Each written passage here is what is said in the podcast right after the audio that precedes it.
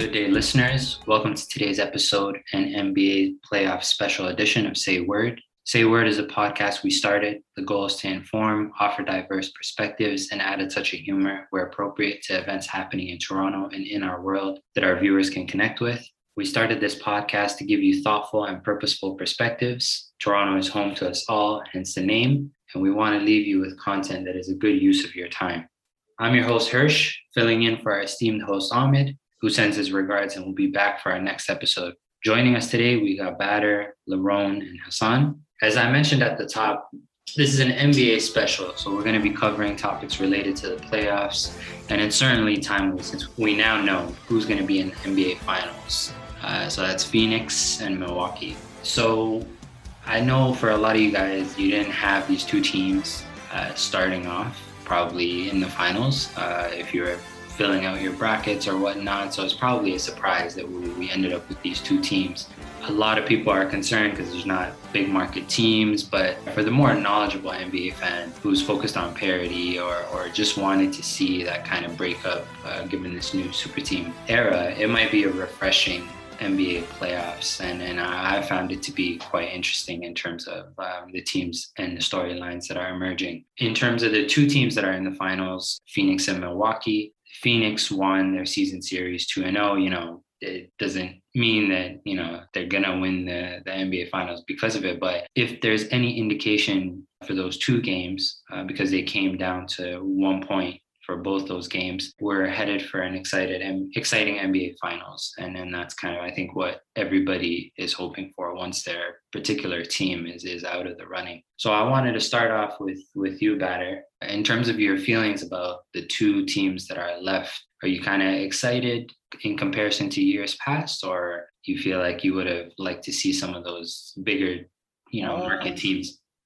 I think the one like elephant in the room when you talk about the finalists is the teams that you thought were like the best teams in the league going into the season. They all had to deal with like major injuries. So obviously the Lakers, Anthony Davis was hurt, LeBron was hurt. The Clippers, Kawhi got hurt in the middle of their series, and they put up a fight. But, you know, if they had Kawhi, maybe that series turns out differently. In the East, obviously the Nets, coming into the season, they were probably the favorite to come out of the East just because of the sheer amount of talent that they have. But then you see with injuries, James Harden goes down, Kyrie goes down, and it's basically Kevin Durant and a bunch of fringe NBA players trying to carry them, right? So obviously, injuries are always a thing. They happen every season, but it seemed like a lot of the teams that made it late in the bubble playoffs last year, with the quick turnaround, they seem to be suffering more injuries than I know. Like Adam Silver made the whole point, like, oh yeah, well, the injuries are still the same on average, pretty much like the last 5 years, right? But the major players and the teams that were in the playoffs late last year clearly suffered. That being said, the Bucks were still a favorite. So they still could have made it out of the East, I think. I think the biggest surprise is that the Suns just kind of strolled right through the West. Like, they handled pretty much every team they faced pretty easily. The Clippers giving them troubles, probably an indication that if the Lakers, for instance, were healthy, they probably would have had some struggles with the Lakers, right? So there's a lot of what ifs, but I think I'm happy to see like Chris Paul in the finals finally. As you know, fans, we say, oh, if they don't want a ring, it doesn't mean anything, right? So happy to see him there. I'm happy to see Devin Booker there. I think he's an amazing player, and I think this is probably just going to be like a drop in the bucket for him because I expect to see him in the finals a lot more. He's that good of a player. It's not glamorous, Suns and Bucks, but I think like basketball purists will be happy to see this series. I don't know. I think there's a couple Lakers fans on this call, so you know there might be some feelings. You know, like, hey, that's our final experience. You know, but well, you hit the other elephant in the room, so let's just get to it. I'm just saying, you know what? The best team in the league is not the best two teams in the league, talent-wise, are not in the finals, right? Yeah. Because of injuries, you know. So I mean, we gotta talk about it. We gotta talk about it because I support the Miami Heat. I'm a fan of the Raptors as well, but I support the Miami Heat. I'm not gonna lie. Lerone, I know you support the Lakers. Hassan and Bader, I think you guys are aligned to the Raptors. So seeing my team make the finals last year and then get swept this year. It was kind of painful. Lerone, I'm sure injuries obviously stifled the Lakers, but I think once the Lakers got eliminated, I saw you, commenting on kind of how KD was doing and trying to, give KD his flowers too, because I think there's all this controversy around him. Yeah, overall, what do you think, Lerone, about the two teams that are in the finals and how the playoffs have went so far? Are you happy as a basketball purist? Okay, so short answer is no. I know everyone likes to make a big deal out of this, like, league parity. And by the way, what's up, fellas? I know everyone likes to make a big deal out of league parity and like, oh, it's great that you have two small market teams. Like, forget that. The league has never been about parity. It's always been about big stars, big markets. So I didn't really care to see Milwaukee and Phoenix. I'm very happy to see Phoenix in the finals for a couple of reasons. One, because Monty Williams is a coach that has deserved this success for a long time. Young black coach, great coach, actually. And it's good to see him finally, get an opportunity to coach a good team and take them to the finals. Never been the biggest Chris Paul fan, but who can deny 16 years of hard work, so facts. He deserves it, despite the fact that, he flops and does all these things that people don't seem to like. He's worked his ass off for 16 years, so he deserves to be where he's at. Another reason I like seeing the Suns there is the combination of Devin Booker and Chris Paul. So if you guys recall, like back in 2012, I think, there was a trade that was almost finalized to send Chris Paul to the Lakers, right? And David Stern vetoed it and changed the trajectory of the team forever, right? That could have been Kobe's 6th and 7th ring. Who knows, right? But they vetoed it, and we never saw that manifest. So now we get some kind of idea of what that may have looked like with Devin Booker, even though Devin Booker isn't close to Kobe, in my opinion, particularly on the defensive end. But we get some type of idea of what that may have looked like. So I get a sense that this is like a tribute season to Kobe, particularly given the fact that Devin Booker is such a big Kobe fan. Kobe was his idol, his mentor. You could see him at the end of the first series looking up into the rafters and, paying homage to Kobe, even though it was at my Lakers' expense. It was still great to see. So I'm also happy for Giannis because Giannis, he works hard. He's a very humble guy, great personality, great representative of the league, worked his tail off coming from humble beginnings. So it's good to see that story play out. So it's good. It's good to see. But I would have liked to see the Nets and Lakers in the finals. I'm a Nets fan, KD fan, Kyrie fan, James Harden fan since he joined the Nets. And we all know I love my Lakers despite the fact that I'm not the biggest LeBron fan. So I would have liked to see that, but injuries kind of, messed that up. Just to touch on the injuries point, I feel that I heard someone say recently that there have been like a lot more injuries in other sports too, like baseball and hockey and across the board. So I don't know if this has something to do with COVID and the fact that maybe they had less access to working out the way they normally do, more sedentary lifestyle, so ramping up again, maybe it's causing more injuries, but that's certainly something to look at. Some of those injuries were freak accidents, like the Kyrie thing. That's just, you can't, like, what can you do about that, right? But I think overall this season has been a huge success given the fact that Steph wasn't in the playoffs, LeBron wasn't in the playoffs, and the ratings are still very high. I've enjoyed it. It's been great basketball to watch. So despite the fact that the Nets aren't there, and the Lakers aren't there, I'm still very pleased with, the basketball season so far. And the nature of the NBA has changed, right? I remember the last kind of finals like this where it was two teams that I wasn't really remotely interested to at the beginning of the year was the San Antonio Pistons series, Spurs versus Pistons. And, bro, that was hard to watch. I think the games were like, that was a time where 10-point leads were like 30-point leads, It's like if the Pistons or Spurs were up 10 at the half, you could just assume that they would go on. It was very little chance of kind of that turnaround, whereas the excitement now is like 20-point leads, 30-point leads can just disappear in a half. So it's been really interesting to see the game evolve. And I think they achieved that kind of excitement factor. But yeah, we'll get into that a little bit more. But Hassan, I want to get your thoughts too. What do you think about how the playoffs played out and kind of the two teams that we're left with? I'm always in support of different markets and different narratives getting a chance to make it to the finals and get this far. I don't know if I've stated it here before, but I've stated it multiple times in private conversation. I'm definitely against team stacking.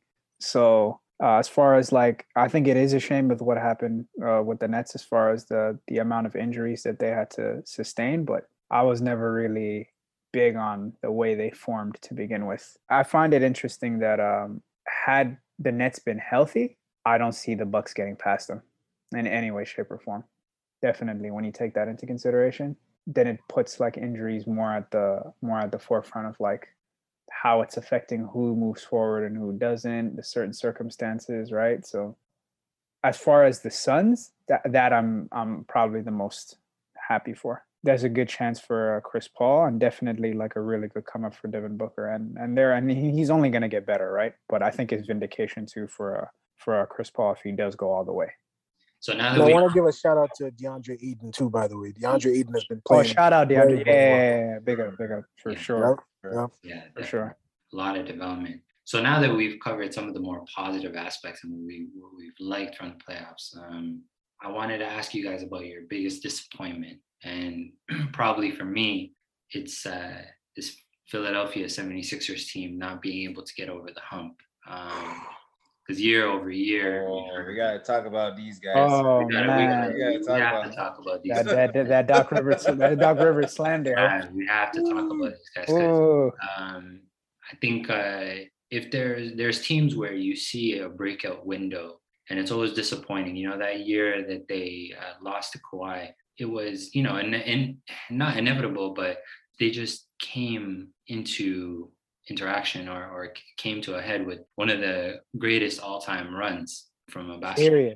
Period. Oh, so, and even with all that firepower that we got from Kawhi, it came down to one shot, right? For the Raptors to eventually beat them. So I felt like at that time, the 76ers were really knocking on that door. Obviously, they weren't able to re-sign Jimmy Butler.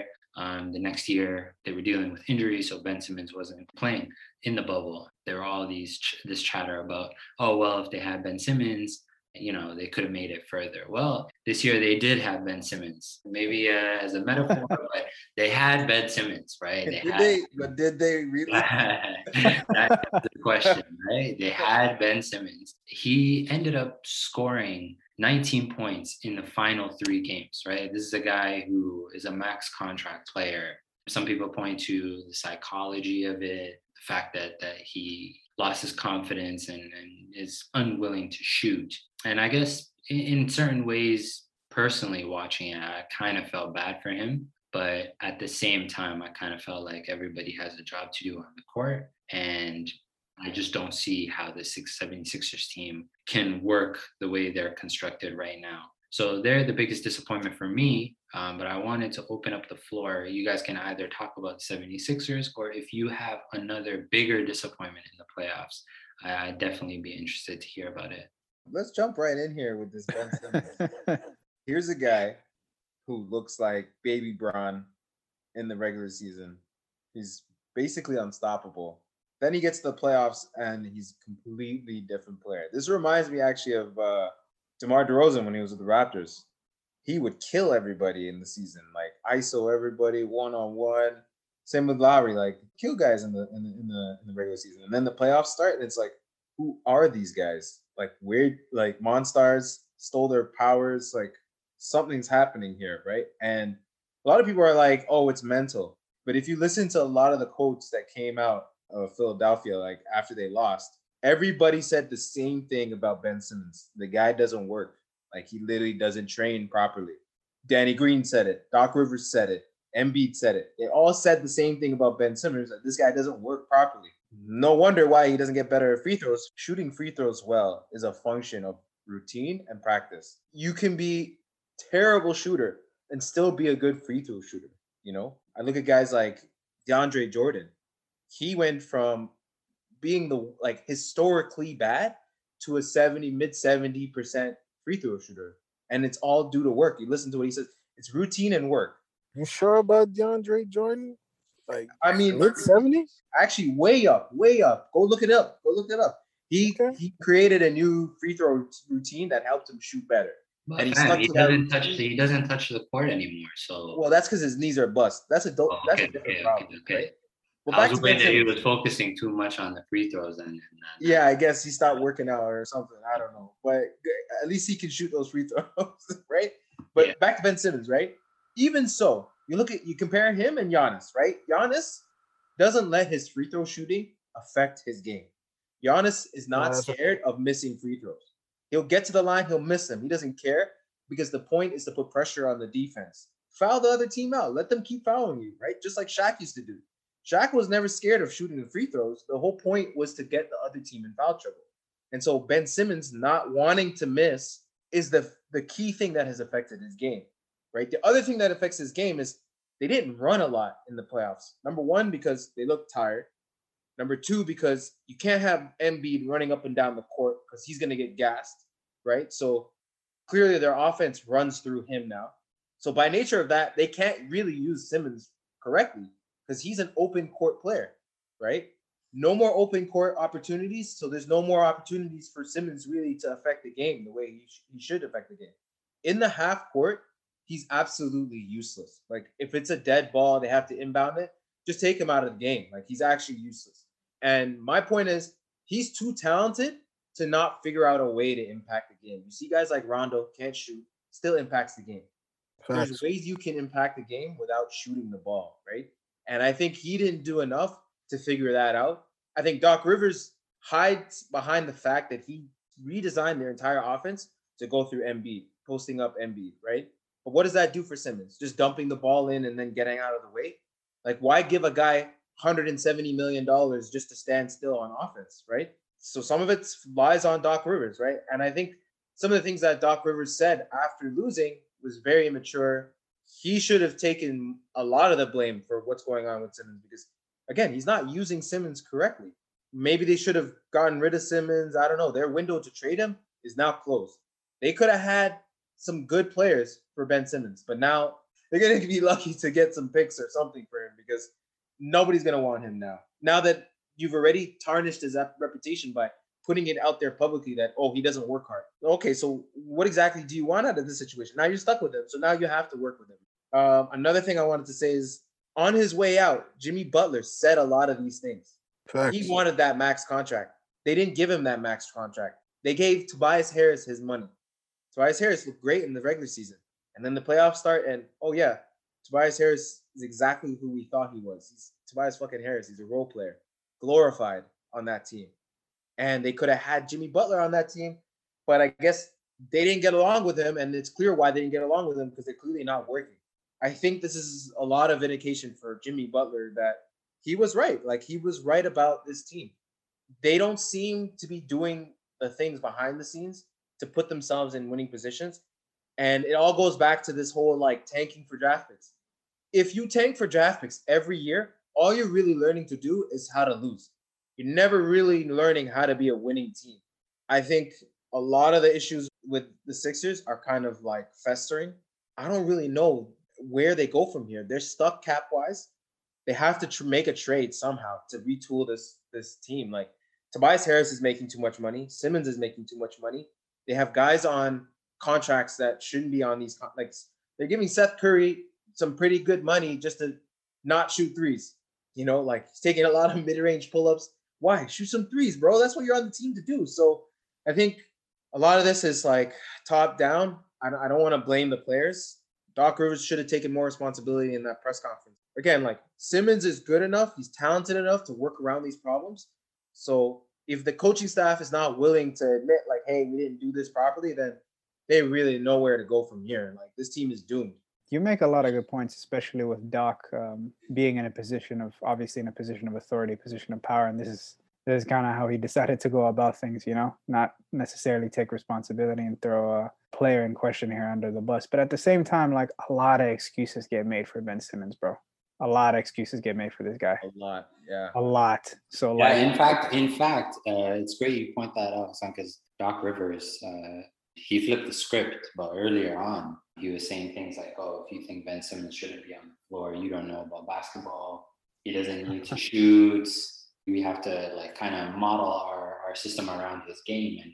And as Bader mentioned, he just, I think throwing him under the bus, especially given Doc Rivers' history of playoff collapses, Yeah. And it was probably like, come on, why are you doing that? You know, like you can't just, honestly, when I looked at it, I was like, yo, everybody needs a job, you know?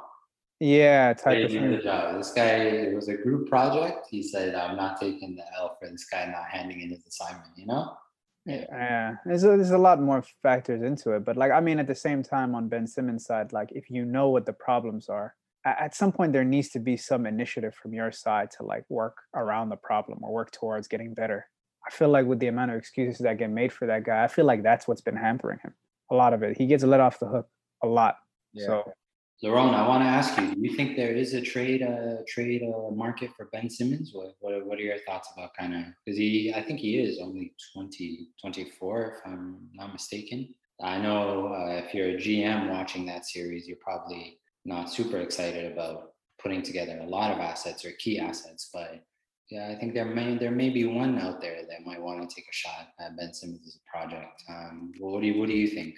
Yeah, I think absolutely. Ben Simmons is like, some people argue he's the best defender in the league. He's a great passer. He does a lot of things very well. So there is a trade market for him. He could easily do what Draymond Green does better than Draymond Green in Golden State. So there definitely is a trade market for him. Doc Rivers didn't help by throwing him under the bus after Game 7. So that, I just want to reiterate the points you guys were making before. Like Doc Rivers, that was weak. That was the weakest thing I've ever seen a coach do. Mm-hmm. Among the weakest thing I've ever seen a coach do, because you made a lot of coaching blunders in that series. And to save your skin, you threw this kid under the bus. That's, to me, that's weak. Like, accept some accountability. Part of being a leader and the head of a team is taking accountability, even when you're not fully responsible. But taking accountability, that's leadership. And Doc Rivers, in that moment, I think that was just a weak move. With all due respect to him, I know he's a great, coach and well-respected around the league, but that was weak to me. Embiid also, like, you have some accountability in this loss too. Like, it's not Ben Simmons' fault. I disagree with Bader. Like, the offense is running through Embiid now. It's not Ben Simmons' fault that you want to play like Kevin Durant. Take your 330-pound self and get in the post, fam. Why are you trying to be on the perimeter every 2 seconds? Yeah. That does not make sense to me, right? So take some accountability. Don't throw this kid under the bus. So, yeah, I think Ben Simmons, there definitely is like a huge upside. He does need to do a lot of work on his, from what I understand, he can actually shoot. It's more like a mental thing.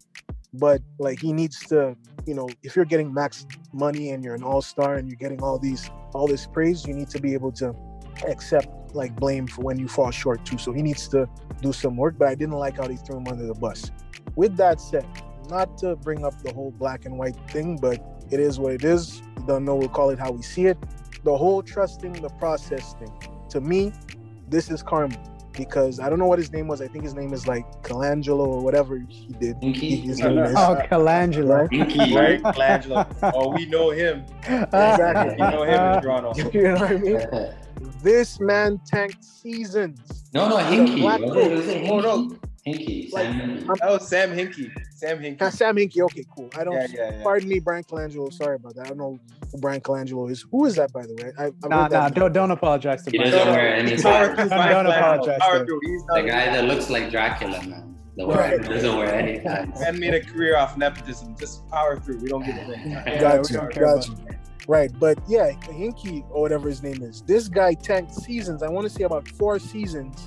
And everyone was like, trust the process. People on TV defending a professional basketball team who is responsible for putting a quality product on the court for paying customers, tanking seasons, and people are defending this man, right?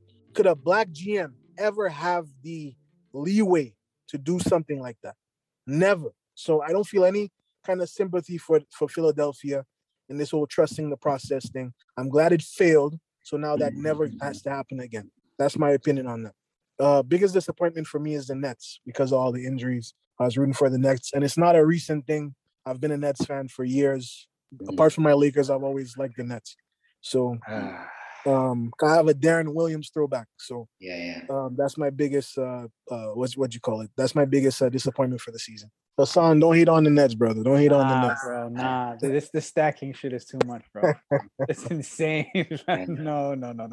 Speaking of potential trades, I was hearing in the rumor mills that the Raptors actually, I don't know if it was a one-day phenomenon, it kind of came up and then went away for a bit. Oh, I heard the Raptors were potentially looking at trading Siakam. Golden State, with the best possible destination of Golden State. I want to ask you about it. There's differing opinions, right? Similar to kind of like Ben Simmons. There's a lot of people that say like you shouldn't give up on Siakam prematurely. But then there are a lot of people that on the other side that say, you know, his limitations are what they are. And player development is not going to kind of address the fact that he can be the centerpiece of your championship team. I'll say this about those rumors. This is a Masai Ujiri masterclass, gentlemen. He does this every year. There's a report about last year was OG, where, Raptors are thinking about trading OG for this, that, and the other, right? What he's doing is he's setting the market price. This sort of quote unquote leak always happens very early in like the early draft, pre-free agency period, right? And so Masai Ujiri, what he's doing is saying, okay, everybody in the league, this is how much this type of player costs. Go out and create chaos, right? And it actually creates so much chaos because now everyone's picking up the phone and calling about Siakam. You'd be crazy not to at least call about Siakam, right? Siakam is a good player. He's a great player, right? Can he do what Kevin Durant did in that series against the Bucks? Hell no. He's not going to carry your team. But can he be the second guy? Yes, he can, right? And I think with the Raptors, there was no clear first guy. We wanted him to be the primary option. It's just not him, right? And everyone's like, what happened to the Siakam from the championship season? And it's like, when he has to play against the best defender on the other team, he has some limitations. But if he's ISOing your third best player, that's money every single day of the week, right? So I think it's a function of maybe his role accelerated more than his talent did, right? And so we kind of put that first before he actually genuinely got to that level. Again, every star player has these struggles. So maybe we're just seeing it in real time. We're just in the moment. We're like, Siakam's not the guy, right? It's still very early for Siakam, and I don't think we'll give up on him. I think what we'll likely see is, again, like the contract situations are that the core is still together for another year or two. And so we'll probably see how this, offseason plays out with the draft picks. We'll see how good our team is, maybe like halfway through the season. And if, let's say, we're still struggling, that's when we'll probably see a trade for Siakam, right? I don't think we're going to see a trade draft night. I don't think that's going to happen. Masai Ujiri is the king of kind of like putting feelers out there, setting market prices for his players, right? I think what he really wanted to do is just to figure out how much our draft picks cost. I'm in favor of keeping the picks, to be honest. I think our issue is overall talent. So the quickest way to get talent for a bargain is through the draft, right? Definitely keep the pick, right? And I don't know if it's going to be Suggs or Green. It's probably going to be one of those two. Unless Jalen Green moves up on the board. I don't think he will, though. If we pick Suggs, that's clearly saying, he's the future point guard and Kyle Lowry's on his way out. If we pick Green, then it means, another guy in on the wing. It's basically replacing Norman Powell's minutes in the rotation with a younger, cheaper option. And that probably means that Gary Trent is on the way out. I think the flexibility, Masai likes that more than being forced into a trade necessarily for a player like Siakam. He's on a longer contract. There's no rush to trade him, really. If there's a trade like what we did with DeRozan for Kawhi Leonard, you do it, right? But I don't think there's going to be people lining up their star player for Siakam after the season he had. I don't think we're going to get the value we want. So I think in the scenario that we have a lack of talent, you don't trade your best talent. So you figure out other ways, and I think keeping the draft pick is the best way. Yeah, I would trade Pascal Siakam for CJ McCollum. I'd make that trade. If you can get someone, I don't know if Siakam's on a max contract. If you can get Siakam for a Russell Westbrook, I would make that trade. Westbrook is a star that's a loyal star. He's a superstar. He knows how to lead a team to the playoffs. And the love and appreciation he would get from Toronto, he would stay in Toronto. I don't know if that's possible. I don't know what Lowry's contract situation is like. His contract is up, right? He was on a 3-year contract, right? Yeah, he has an option. Yeah. So maybe it's time to figure out a move because there was some rumblings about trading him to the Lakers, I think. So maybe it's time to revisit trading him, packaging him with Siakam for something. But Siakam, I think we've done what we needed to do with Siakam. Like, we've developed him. He's developed into somewhat of a perennial all-star. So if we can get some good value for him while we're rebuilding, it looks like the team is kind of like embracing Van Vliet, because I think he went to the lottery, right? So he's the guy that's like the face of the franchise right now. So that tells me they're trying to perhaps move away from Siakam and Lowry. So yeah, that's not a bad idea, because Portland needs to make a move. They're clearly not gonna get any better with the talent they have. So for them, trading McCollum actually is a good idea. And they could use a big, like a versatile big like Siakam. So that's not a bad idea. That can defend, yeah. You can defend too, right? You need defense. So yeah, his defense is really good. Like, no one knocks his defense or his hustle. Like, he actually has extremely high motor. It's just on offense, you can see he has a lot of limits to his game. I mean, he started playing basketball late just to play devil's advocate. So maybe he still is trending upwards. Maybe he can add a few more moves to his game. Yeah, for his jump from when he move. That's spin move. You got to retire that one. I think based off of what you just said, like especially that he started late, and for the amount of jumps he's had, as far as like who he was able to hang with on the court, who he could play against, it went up significantly considering where he started at. But he may have hit his ceiling, or I don't know. Maybe he's just going through the growing pains like we were saying earlier. Yeah, it's funny because we're looking back at some of the highlights from the 2019 finals. I think when the pressure is off him, even his offensive game, there's so many weapons that he uses, right? I think that I saw some push shots. I saw obviously the patented spin move every once in a while. I saw him shooting. I saw him pull up, if you can believe it or not, a couple of times here and there. So I think Bader made a great point. When he's not the first option, I think mentally it frees him to just kind of do what he wants to do and flow freely. And he's amazing as a second, third option. I think it's just when all the lights are on you and you're the talk of the, media. And I think looking back at it, his bubble performance in the grand scheme of things wasn't as horrendous as probably we remember it, but it's because he was the number one option that the media kept killing him. There's that another elephant in the room, so to speak, and that's whether Masai Ujiri is going to stick around for the long term. I want him to stay, especially looking at the stuff he's doing with Basketball Africa, the league that just started there, and all the work he's doing with Giants of Africa. I think he's growing the game faster on his own than any other GM has cared to do overseas, right? There's been a lot of camps in Asia and Europe, but no one's really gone to Africa and really kind of tapped into the talent there. And you've seen, like, over the course of his, 15 to 20 years in the league as an executive, like, he's actually tapped into that pretty well, right? So now you're starting to see the fruits of that labor. It's like you're seeing players that he's encountered in his own, like, scouting experience now coming to the league, right? The connection he had with Giannis, right? Like, we had a good shot just because of the way that Masai has kind of dug into that kind of grassroots basketball outside of the NBA. So I think that's what I'll miss about him most, is that he leaves no stone unturned.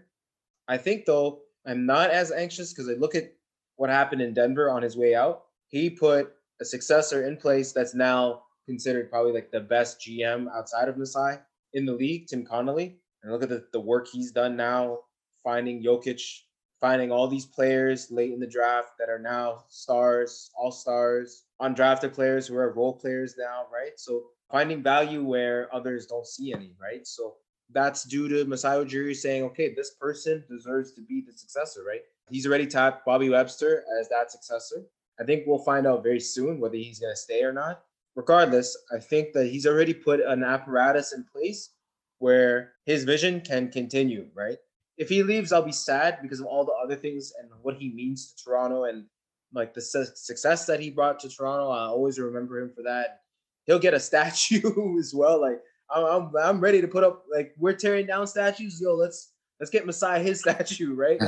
So, like, he's a legend already. Like, he can never, like, in terms of status as like a sports icon in Toronto, like, he'll never be forgotten in Toronto. He's immortalized in Toronto sports history. Wherever he goes next, as long as it's not the Knicks, I'll be happy. As long as it's not the Knicks, because honestly, a good Knicks team is the worst thing for the NBA because their fans have parades for winning one playoff game. Imagine if they win a championship. Oh man. For the sake of the league. But I will say that if they had special talent, like if the Nets actually had the Knicks roster, I think it would be pretty cool to see the finals take place in Madison Square Garden. I used to be skeptical of that in years past, but I think it's a special atmosphere. So I think the Knicks fan base actually is much more entertaining to the rest of us when they're losing. Yeah. So it's actually part of my... You know what that reminds me of? I love seeing Knicks Twitter, Knicks like... You know that reminds all me those memes when they're losing. I feel like they're the soccer equivalent is Arsenal. Yeah, that's insane. That people are more interested in your downfall than your success. That's crazy. I hope he doesn't go to the Knicks. I hope he stays. But I hope he stays. Yeah, just not the Knicks. Masai should go to Golden State and fire that guy that tried to. Yeah, exactly. Yeah, there you go. That's what he should do.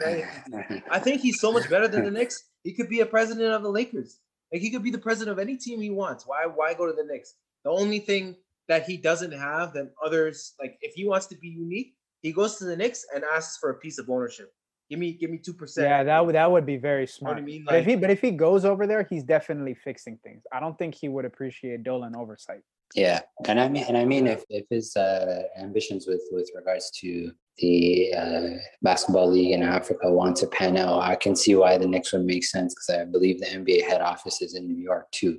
From a personal career perspective, it makes a lot of sense. So we're running out of time, guys. I wanted to make the final kind of topic or point around predictions. What do you guys think in terms of who's going to win Phoenix versus Milwaukee? So we can look back during a future episode, kind of how we landed with these predictions. Oh, I think Phoenix wins. I think they're a better team all around. They have the best scorer in the series. They have the best point guard in the series. They have the best big in the series. So without Giannis, I don't think the Bucks have a chance. With Giannis, I think it's a close series just because Giannis will put a lot of pressure on the Suns defense. But when push comes to shove, I think the Suns have just the perfect mix of experience, depth, talent, coaching. I think Monty Williams is light years ahead of Budenholzer. I am not a fan of Budenholzer at all. Budenholzer took him 3 years of playoff games to finally let his big switch onto guards. And that was like the key thing that he would never relent. Like facts. He fixed all of their minutes. Giannis would never play more than 35 minutes a game, which was insane to me. Like, you have the best player in the league. Why wouldn't you not let him play more minutes? And number two, he never adjusts his defense. They play the same defense every game. And as the longer series goes, the easier it becomes to beat the Bucks.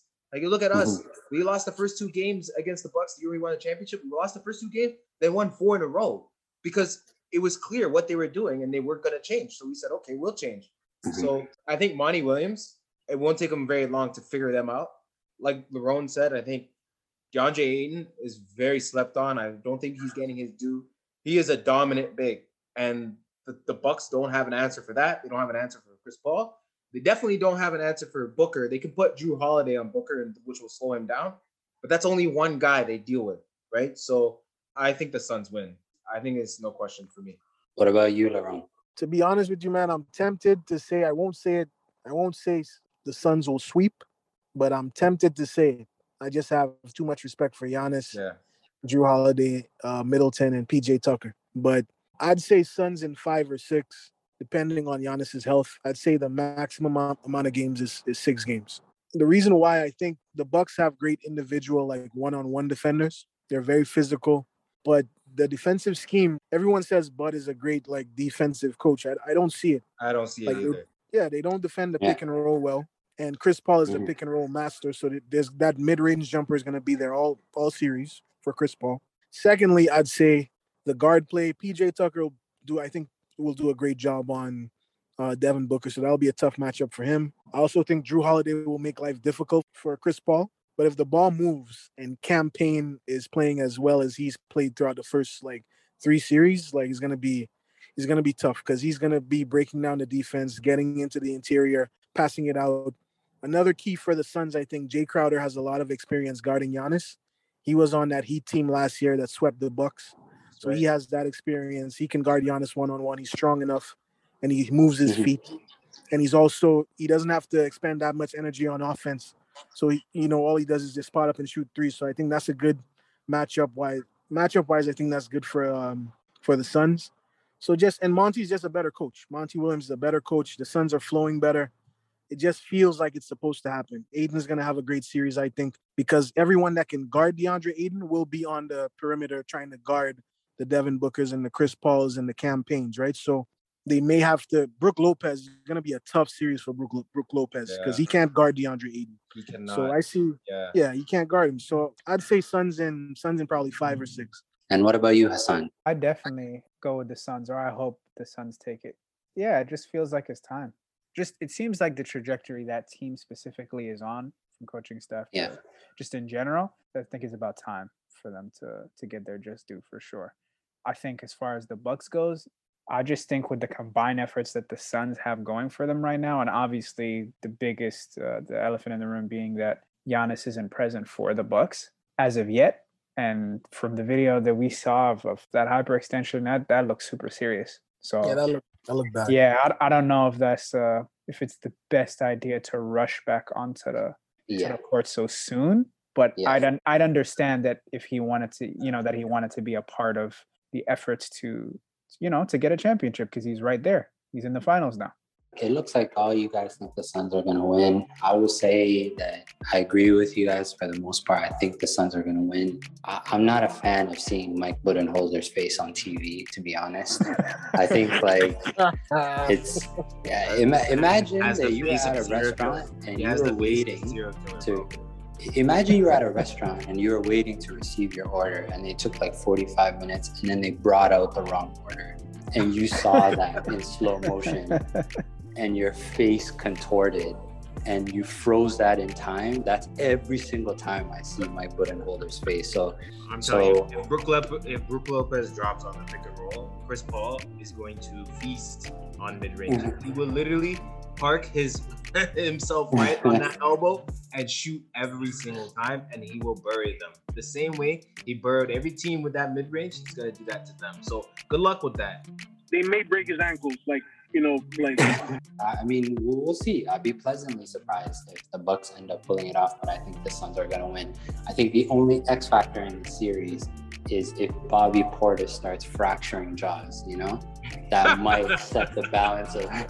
There's the best defender, which I guess this year Rudy Gobert won, and then the scariest defender. And I think Bobby Portis is probably the scariest defender you could ever be facing. That's those crazy guys. I want to do the post-mortem on Trust the Process. I want to send it off because it's clearly RIP Trust the Process. The years and the picks that they made. 2013, they had the 11th pick. They picked Michael Carter Williams. He was Rookie of the Year, which is fine. Great. Still on the board, Giannis Antetokounmpo. 2014, they had the third pick. They picked Joel Embiid. No problem there, right? 2016, they had the first pick. They picked Ben Simmons. Still on the board, Brandon Ingram, Jaylen Brown, Jamal Murray. Basically the big names still on the board. 2017, they had first pick, Markelle Fultz. Still on the board, Lonzo Ball, Jason Tatum. De'Aaron Fox, like Donovan Mitchell, Bam Adebayo, all still on the board. OG Anunoby still on the board. Jared Allen still on the board. Damn. So clearly, Trust the Process. They got all these picks, but what did they do with them, right? And I want to give a shout out to DeAndre Ayton. He was the number one pick in the 2018 draft, right? They passed on Luka Doncic, and they might have gone to a point where they never forget that they passed on Luka Doncic. The irony of passing on Luka Doncic is the same summer they hired the Slovenian national team head coach, who was Luka Doncic's coach already.